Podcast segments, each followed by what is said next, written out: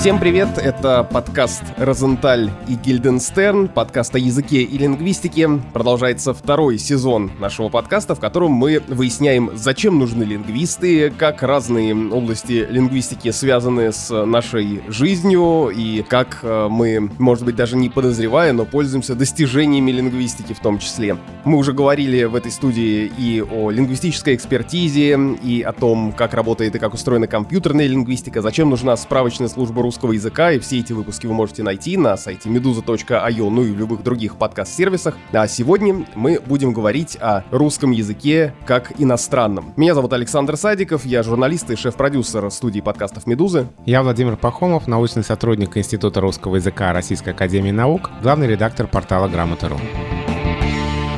Когда я слышу фразу «русский как иностранный», когда мы говорим об этом понятии, мне почему-то всегда вспоминается, как в детстве я часто брал с полки толковый словарь русского языка для иностранцев. Уникальный принцип составления этого словаря заключался в том, что все слова, которые в нем есть, можно посмотреть в этом же словаре. То есть все слова из определения какого-либо слова, толкование этих слов тоже можно посмотреть в этом словаре. Но эта, казалось бы, абсолютно беспроигрышная, уникальная идея натыкалась на то, что в некоторых случаях слова статьи строились из серии, ну, я сейчас абстрактно приведу, к сожалению, не помню точных примеров, там, что такое шкаф? Шкаф — это мебель. Что такое мебель? СМС, статью, шкаф. И друг на друга ссылались разные статьи. И поэтому сложно было иногда понять, что же все-таки значит то или иное слово, потому что оно ссылалось на другую статью, которая отсылала обратно. Я сейчас думаю о том, что мы не могли не встретиться в этом подкасте, потому что ты в детстве читал толковые слова русского языка для иностранцев, я в детстве читал толковые слова русского языка Ожегова и Шведовой. Не, ну я еще очень любил словарь иностранных слов, чтобы потом щеголять перед одноклассниками новыми словами. И я тоже любил словарь иностранных слов. В общем, это судьба, Саша.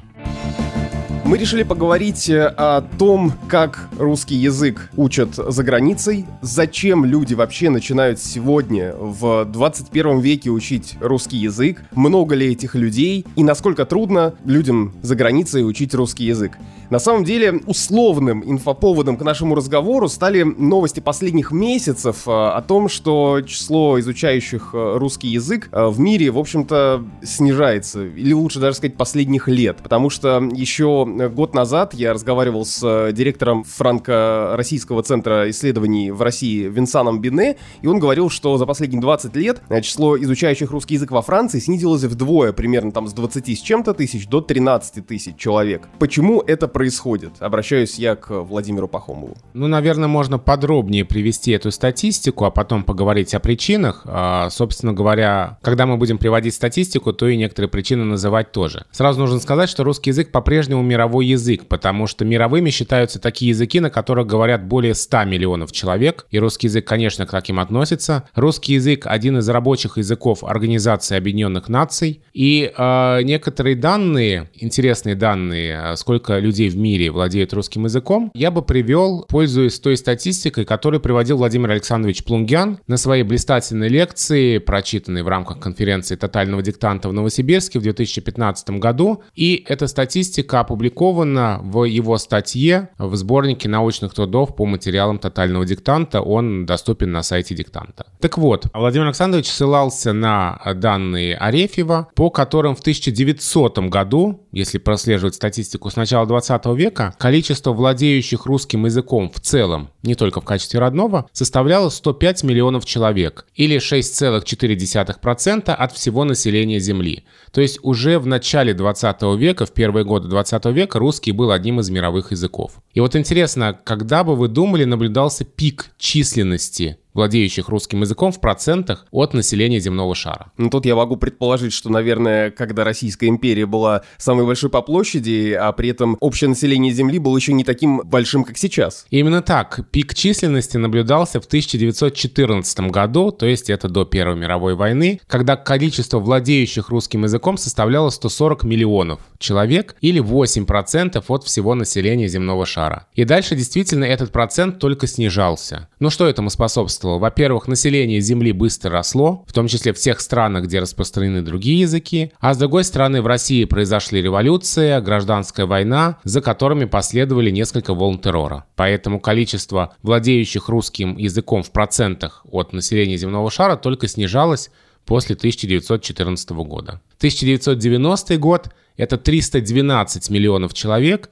или 5,9% от населения Земли. И дальше уже конец 20 века и начало 21 века, там уже численность владеющих русским языком снижалась и в процентном соотношении, и в количественном. Почему? Известные процессы 90-е годы, распад Советского Союза и негативное отношение к русскому языку и в некоторых республиках Советского Союза, ставших самостоятельными странами, и в государствах Восточной Европы. Ну и сейчас в районе 3,5-4% населения земного шара владеет русским языком, и это примерно 250 миллионов человек. Но это мы сейчас говорили, вот эта сухая статистика, все эти цифры о людях, владеющих русским языком, в том числе людях, которые являются носителями этого языка. Сегодня же мы сделаем упор на тех, кто обращается к русскому языку как иностранному. И на связи с нашей студией шеф-редактор международной версии «Медузы» и автор подкаста «The Naked Pravda», о котором мы уже много говорили в этом подкасте, но наконец-то у нас есть возможность пообщаться с автором этого подкаста. Кевин Ротрок. Кевин, привет. Привет. Welcome to The Naked Pravda, a podcast that highlights how Medusa's top reporting intersects with the wider research and expertise that exists about Russia. Вопрос, который меня волнует больше всего, зачем иностранцам русский язык? Почему ты начал учить русский? Насколько мне известно, большинство иностранцев, которые учат русский язык, по крайней мере в США, они так делают из-за любви или интереса к литературе русскую или поэзию в России. Я в этой группе не вхожу, к сожалению. Ты не любишь русскую литературу? Не очень, если честно. Это, к несчастью для меня, потому что такие люди наши, в принципе, самые умные, самые интеллигентные. А есть другая группа людей в Америке, которые начали учить русский язык, потому что раньше, может быть, в детстве, они посмотрели дурацкое кино, типа «Spies Like Us» или «Red Dawn», или, я не знаю, Доктор Стрэнджлов, и им стало интересно узнать больше об этой империи зла, которая на самом деле не такая злая и не такая страшная, а я ближе к этой группе. То есть можно сказать, что вот эта вот голливудская клюква, как мы ее называем, она побудила интерес к России, культуре и к языку? Ну да, конечно. Есть люди, как я, просто я простой человек, который просто посмотрел слишком много плохих фильмов. У меня тоже есть ответ на вопрос, почему русский язык изучают за рубежом, в том числе в Америке. Это ответ даже не мой, а ответ, который дала Ксения Туркова, филолог, журналист, преподаватель русской субботней школы «Эрудит» в Вашингтоне, в Соединенных Штатах Америки. Несколько лет назад она преподавала русский язык в летней школе, которая была организована по инициативе правительства Соединенных Штатов, и подробно рассказала в интервью «Грамоты.ру» о том, кто и зачем в Америке учит русский язык. И вот интересно, рассказывала она, с ней делились наблюдениями учителя русского языка в Соединенных Штатах и рассказывали ей об такой интересной тенденции. Чем больше новостей о России, неважно, со знаком плюс или со знаком минус, тем выше интерес к русскому языку. Во-первых, потому что открываются вакансии в разных службах, которые связаны с внешней работой, внешней политикой. То есть нужны специалисты со знанием русского языка. Во-вторых, подростки, и вот это, наверное, история с Кевином подтверждает это, подростки идут его изучать, потому что для них это что-то вроде романтики. Русские шпионы и так далее. То есть для них это овеяно романтическим флером. Ну и кроме того, вот не знаю, подтвердит Кевин или нет, они хотят выделяться, потому что русский язык — это не то же самое, что, например, испанский, который многие знают в Америке, не то же самое, что немецкий или французский, которые тоже распространены. Это все-таки необычный язык для Соединенных Штатов. И Ксения рассказывает, что в свою очередь ей рассказывали историю одной семьи, переехавшей в Америку. В этой семье старшая сестра хорошо знает русский, а младшая во время переезда была совсем маленькой и почти его утратила. И когда родители ее заставляли поддерживать русский язык, читать по-русски, она не хотела, она всячески сопротивлялась, говорила, что ей это не нужно. И вдруг в один прекрасный день она звонит своей сестре и говорит: «С этого дня мы разговариваем только по-русски». Что случилось? Оказывается, она с друзьями оказалась в ситуации, когда на улице человеку, говорящему по-русски, требовалась помощь, подсказать дорогу, что-то объяснить, и никто не смог этого сделать, и только она сумела объясниться. И друзья ей сказали, что она такая крутая, раз знает русский язык. И с того дня она решила говорить с родными только по-русски. Вот такая история. история одной конкретной семьи. Да, я согласен с этим. Я думаю, что много американцев так думают, что да, русский язык это очень страшно и странно, но на самом деле это не так странно, как, может быть, китайский. Это уже совсем другая культура. Русские, они даже похожи на нас. Значит, это, конечно, это, не знаю, это будет трудно, но это будет возможно. Возможно. Кевин, насколько вот по твоим ощущениям сейчас популярен русский язык и как, может быть, это вот, на твой взгляд, менялось со временем? То есть, может быть, у меня есть предположение, гипотеза о том, что в советское время на волне тех же конспирологических теорий, о которых ты рассказывал в своем недавнем подкасте, интерес к Советскому Союзу и к русскому языку был выше, чем, допустим, в последние 10 лет. Как ты считаешь, что видно из Америки? Конечно, во время холодной войны это было более популярно. СССР был нашим главным противником. Рейган наш сказал, что это империя зла, и потом, после распада Советского Союза, мы как народ просто забыли о России. К сожалению, это был тот момент, когда россияне были готовы с нами работать. Мы уступили хорошую возможность, мне кажется. Но сегодня мы снова говорим о России, благодаря скандалов президента Трампа, но все равно мало людей учат русский язык. Профессор недавно мне сказал, профессор, который занимает русскими СМИ, кстати, в университете в Мэриленде, она недавно мне сказала, что больше людей в США учат язык латин, чем русский. И я не знаю, почему именно вот этот язык они учат, но статистика такая, говорит сама за себя. Внезапно всем, наверное, стали интересны тексты Древнего Рима. А где ты сам учил русский язык? Как это происходило все? Знаете, в школах это очень редко бывает у нас в США. А я с русским языком никогда не сталкивался в школе, например. Но в многих университетах наших вы можете заниматься русским языком. Также у нас есть несколько специальных программ, где студенты занимаются интенсивным обучением, типа immersion courses, в котором нельзя говорить по-английски и надо все делать на русском языке, типа на 2 месяца. Есть такие программы в Middlebury College и Indiana University и, наверное, где-то еще. Я в таких программах никогда не учился, я просто изучал русский язык в обычных уроках в университете UC Santa Cruz и UC Berkeley, где я учился. Преподаватели, которые учат русскому языку в Америке, это американцы, которые знают русский, как часто происходит, например, у нас с английским языком, потому что наверняка в большинстве школ России преподаватели английского — это наши же русские учителя, которые знают английский и преподают его нам. А как это у вас? У нас оба бывают. Это иногда это русский человек, иногда это американец, который просто когда-то жил в России. Я учился обоих вариантов. Мне кажется, очень важно здесь развенчать такой распространенный миф. Очень популярны разные курсы, где заманивают тем, что преподает язык-носитель. Вот выучи итальянский язык с носителем, выучи французский язык с носителем. Но методика преподавания иностранного языка — это отдельная большая наука. И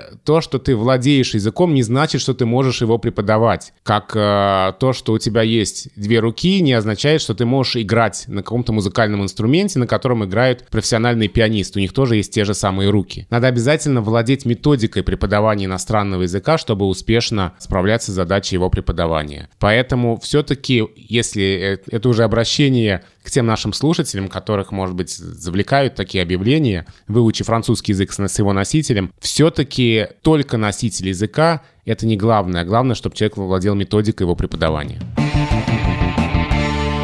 Мы сейчас говорим, почему учат, где... Но самое-то интересное, как вам дается русский язык? Ведь есть очень распространенный стереотип о том, что это очень сложный язык. Его в нем можно просто погрязнуть и до конца никогда и не выучить. Что самое сложное, да? Что самое сложное в русском языке? Вот это очень интересно. Ага. Вы сами слышите, что у меня ужасный акцент. Значит, вот именно это трудно американцу говорить как нормальный человек по-русски. Но, конечно, это сложно для нас, да, особенно для человека, как я, который иначе знает только родной английский язык. А самое трудное — это, наверное, падеж. У нас такое бывает иногда, типа, я бы говорил I love her, а не I love she, но русское спряжение, это conjugation, по-моему, это мне просто кошмар, и я всегда перепутаю, даже сейчас. Я просто забываю, что и это слово надо менять. Или я забываю о чем, что с этим глаголом надо использовать падеж такой, а не другой. Это ужас просто. Для меня это самое трудное. А ударение? Ударение тоже трудно, но я знаю, что английский язык это, наверное, даже труднее читать, потому что английская фонетика это настоящий кошмар. Но вот раз ты заговорил про произношение, как вообще русская речь воспринимается на слух неносителями? Потому что мы, когда слышим язык, который мы не понимаем, все равно его звуки как-то у нас в какую-то такую картину формируются. То есть, например, многим кажется, что немецкий язык, он какой-то такой очень жесткий, резкий. А может быть, русский для англоязычных носителей тоже кажется каким-то резким, звонким или шипящим, наверное. Ну да, это как немецкий, по-моему. Я думаю, что это даже трудно американцам. Они не знают разницу. Если они слышат русский и немецкий, это трудно знать, что и что. Конечно, буквы, которые у нас нет, нам кажется самое интересное. Очень трудный звук — это «ы», наверное. Нам намного проще говорить просто «и» вместо «ы». Я сам так делаю, часто не думаю об этом. Ну да, это действительно так. Но у нас-то тоже споры по поводу «ы». Один из самых дискуссионных вопросов в лингвистике. «Ы» — это отдельная фонема или это разновидность фонемы «и»? Это такой же теоретический вопрос. Но по поводу «ы» у нас тоже спорят. А Владимир Вольфович Жириновский когда-то предлагал вообще запретить «ы» и убрать его из всех слов, да, называя его каким-то таким варварским звуком. Хотя, по-моему, это такой очень хороший русский звук. Я разговаривал с несколькими иностранцами, изучающими русский язык. Например, с одной девушкой из Польши. Мы очень долго и много общались. И она рассказывала, что для нее самая большая сложность в русском языке, это, во-первых, ударение, потому что в польском оно всегда на предпоследний слог, оно фиксированное. А во-вторых, это вид глагола. Совершенно несовершенный вид. Это тоже трудно. Да, читаю, прочитаю, да, потому что это особая такая категория. А и глаголы движения. Тоже ужас. Да, глаголы движения, да, она тоже это называла. И, видимо, это проблема родственного языка, польский и русский все-таки родственники, когда вроде бы похожие слова с похожими значениями, если мы говорим опять же о глаголах, разное управление. Когда вроде бы русские и польские глаголы могут означать примерно одно и то же, даже похоже произноситься, но при этом в русском языке нужен один падеж после этого глагола, а в польском языке другой. И когда я учил чешский язык, мне в свою очередь это мешало, потому что по-русски что-то забыл, а по-чешски на что-то. Когда после глаголов с одним и тем же значением нужны разные падежи и разные предлоги.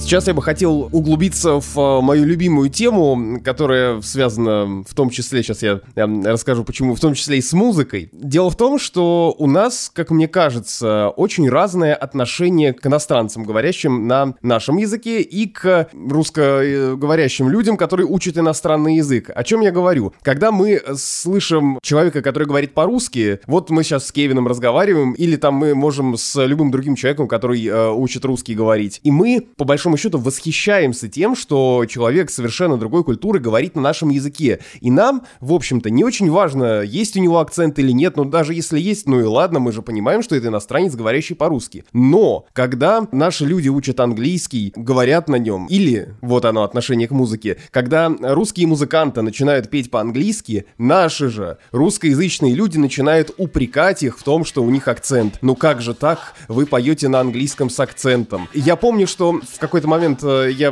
познакомился с группой из Нижнего Новгорода The Soul Surfers, которая играет соул-музыку на английском языке и издается в Детройте.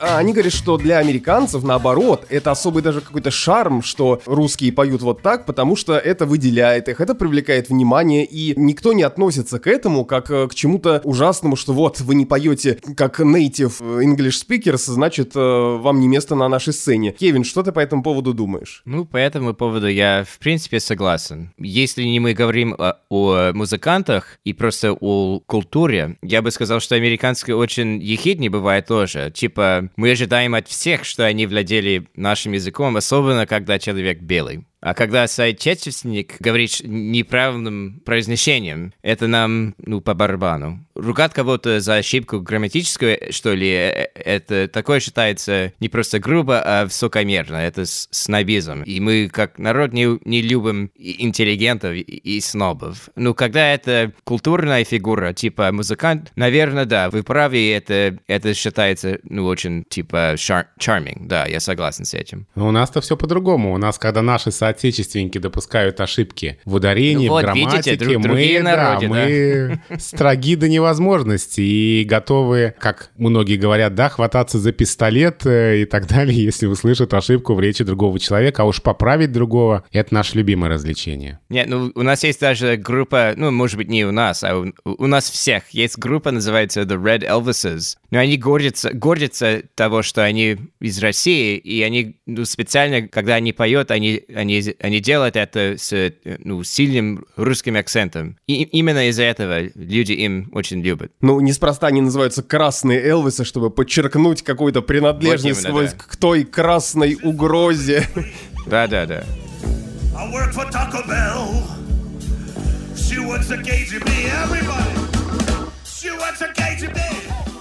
Мы как-то обсуждали в одном из предыдущих выпусков, что когда мы учим иностранный язык, нас сидит чудовищный страх допустить ошибку. Ведь действительно, я думаю, что любому человеку в Америке, во Франции, в Германии будет приятно, если мы заговорим, соответственно, на английском, на французском, на немецком языке, на его языке, и он простит нам любое количество ошибок. Но при этом мы сами себе не хотим их прощать, мы сами боимся допустить ошибку, и если мы вдруг не помним, как спрягается неправильный глагол, то мы будем жаться, мяться, как-то перестраивать фразу или перейти на язык жестов захотим, но только чтобы не допустить ошибку. Этот страх, наверное, заложенный еще в школе, он какой-то непобедимый. Кевин, а у тебя есть страх, когда ты говоришь на русском языке, допустить ошибку, и думаешь ли ты о том, что тебя в этот момент как-то оценивают? Или неважно, главное смысл донести? Какой вопрос? Я вам уже сказал, что я стесняюсь здесь выступать.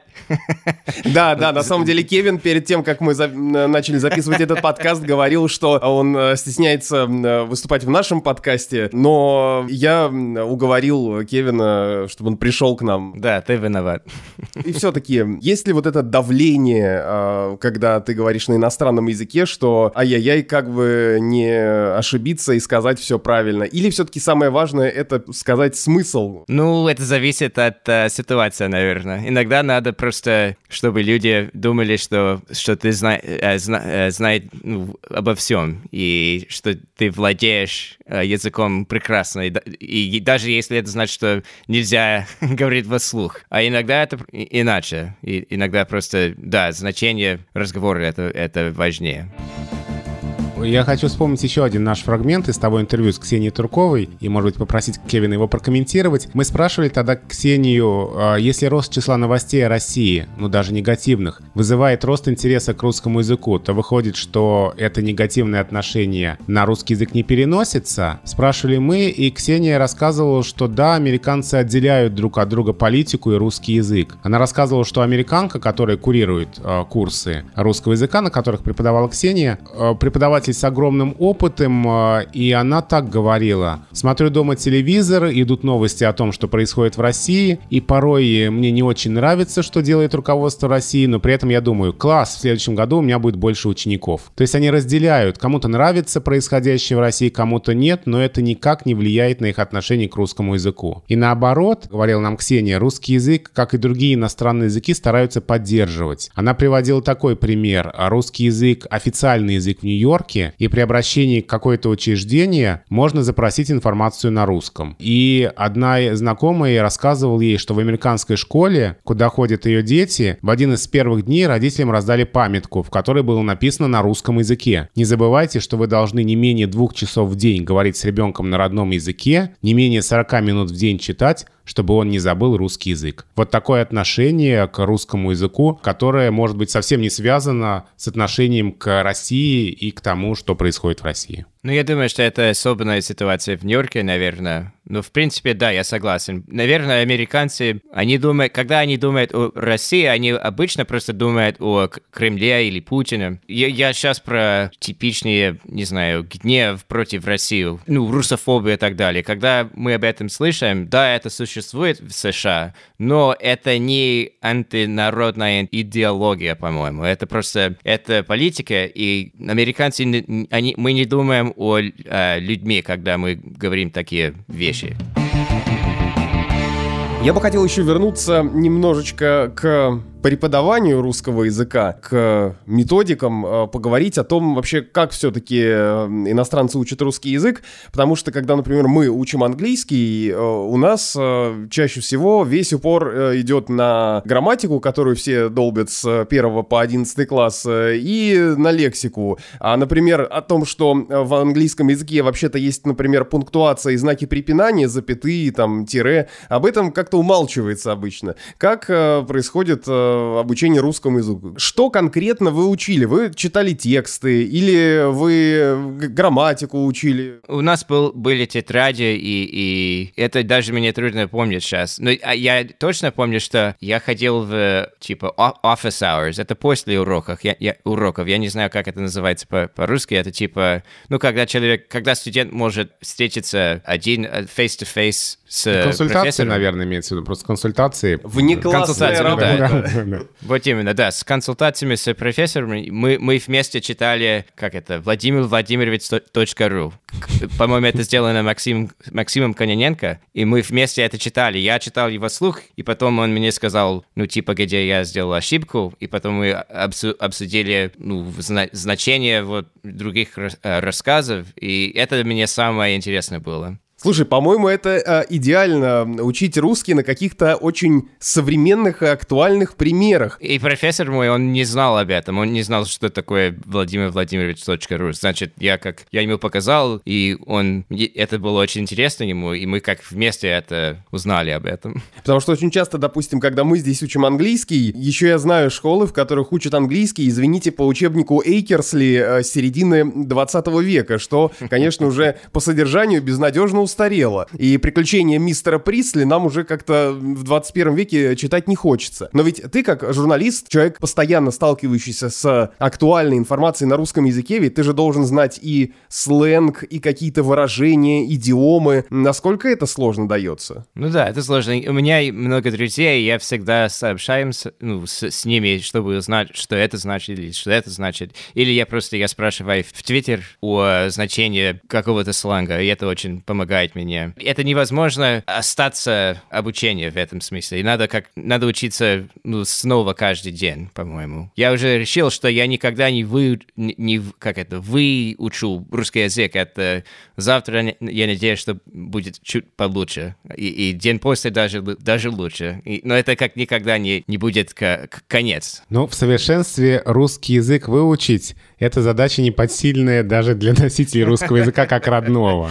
Да, но так что тебе, Кевин, шпионом, видимо, стать не удастся и проникнуть к нам, чтобы никто не заподозрил ничего. Скажи, а какие выражения, какие, может быть, слова из последнего тебе запомнились русские или какие-то новые, может быть, выражения? Или что больше всего удивляет в русском языке? Мне очень трудно помнить последний сленг, который я учился, или я уже забыл об этом, наверное. Ну, наверное, как то, что мат — это, одно слово, это значит что-то очень хорошо или очень плохо, но все зависит от, контекста, конечно, и типа, как это, как слово меняется. Я никогда не могу понять, когда что-то хорошо или плохо без контекста, или даже с контекстом меня надо спрашивать кого-то, потому что это просто, я не могу с этим. То есть, когда кто-то матерится, непонятно, похвалил он или обругал. Точно. Большое спасибо за интересную беседу. С нами на связи был автор нашего англоязычного подкаста The Naked Pravda, шеф-редактор международной версии «Медузы» Кевин Ротрок. Кевин, спасибо. Спасибо вам. Ну, из разговора с Кевином мы, в общем, убедились, что русский язык изучать непросто, равно как непросто его преподавать. И я всегда восхищался теми, кто преподает русский язык как иностранный, специалистами по русскому языку как иностранному или по РКИ. Эта аббревиатура известна всем филологам, русский как иностранный. Потому что это ведь действительно потрясающее искусство. Наш язык, в котором мы сами очень часто сомневаемся, спрашиваем друг друга, спрашиваем лингвистов, а объяснить его законы, его тайны, его устройство тем, кто с ним не знаком. На самом деле РКИ уже не одно десятилетие существует. Существуют методики преподавания русского как иностранного. И это очень хорошо разработанная область, где отдельные методики, отдельные учебники, отдельные книги написаны для тех, кто преподает русский язык в разных странах, потому что русский язык как иностранный в Японии — это не то же самое, что русский язык как иностранный в Израиле или, например, в Соединенных Штатах Америки. Еще обязательно хочу назвать издательства, которые выпускают пособия по РКИ. Это, конечно, в первую очередь издательство «Златоуст» и издательство «Русский язык курсы». Эти издательства уже тоже очень давно работают, и книги Златоуста всем известны, кто русский язык преподает как иностранный. Кроме того, регулярно организуются конференции, на которых преподаватели, авторы учебников обмениваются опытом. Почему я об этом знаю и почему говорю об этом с такой теплотой? Я сам участвовал в таких конференциях много раз, где рассказывал о ресурсах по русскому языку в интернете, потому что это то, что нужно всем преподавателям русского языка за рубежом. И каждый раз, потому что это все-таки немножко не моя область, я не специалист по РКИ, я смотрю на этих людей с восхищением, и мне кажется, это какая-то немножко магия, когда они обсуждают методики, когда они обсуждают свои практики, когда они делятся советами. То есть как заставить иностранца говорить на русском языке? Даже слово «заставить», мне кажется, здесь не очень правильное, потому что это все-таки обычный интерес к изучению русского языка. Как помочь иностранцу заговорить на русском языке, как помочь ребенку не забывать русский язык, как сохранять русский язык в семьях. Это все-таки магия, поэтому специалист по РКИ, который, может быть, сейчас нас слушает. Большой привет и огромное уважение и слова любви и поддержки. И надо сказать, что Россия прилагает усилия к тому, чтобы у людей в разных странах мира были возможности для изучения русского языка. Открываются центры русского языка, открываются кабинеты русского мира. Эти центры снабжаются учебной, справочной литературой по русскому языку. Но это объективно так. Государство, конечно, заинтересовано в распространении русского языка и делает для этого все возможное. Это был подкаст «Розенталь и Гильденстерн», подкаст о языке и лингвистике. Меня зовут Александр Садиков, я журналист. Я Владимир Пахомов, научный сотрудник Института русского языка Российской академии наук, главный редактор портала «Грамоты.ру». Подписывайтесь на этот и другие подкасты «Медузы», особенно, конечно же, на подкаст Кевина «The Naked Pravda». Все ссылки вы найдете в описании нашего подкаста. Ну и мы есть, конечно же, на всех основных подкаст-платформах: Apple, Google, CastBox, Яндекс.Музыка, BookMate, Spotify. В общем, везде, где вы слушаете подкасты, мы там есть. Ну и вы можете послушать наш подкаст о жизни и отдыхе в Латвии Лави, где тоже один из выпусков посвящен языку, латышскому языку, как трудно его учить тем, кто переехал в Латвию. Пишите нам письма на почту подкаст@meduza.io и до следующей недели.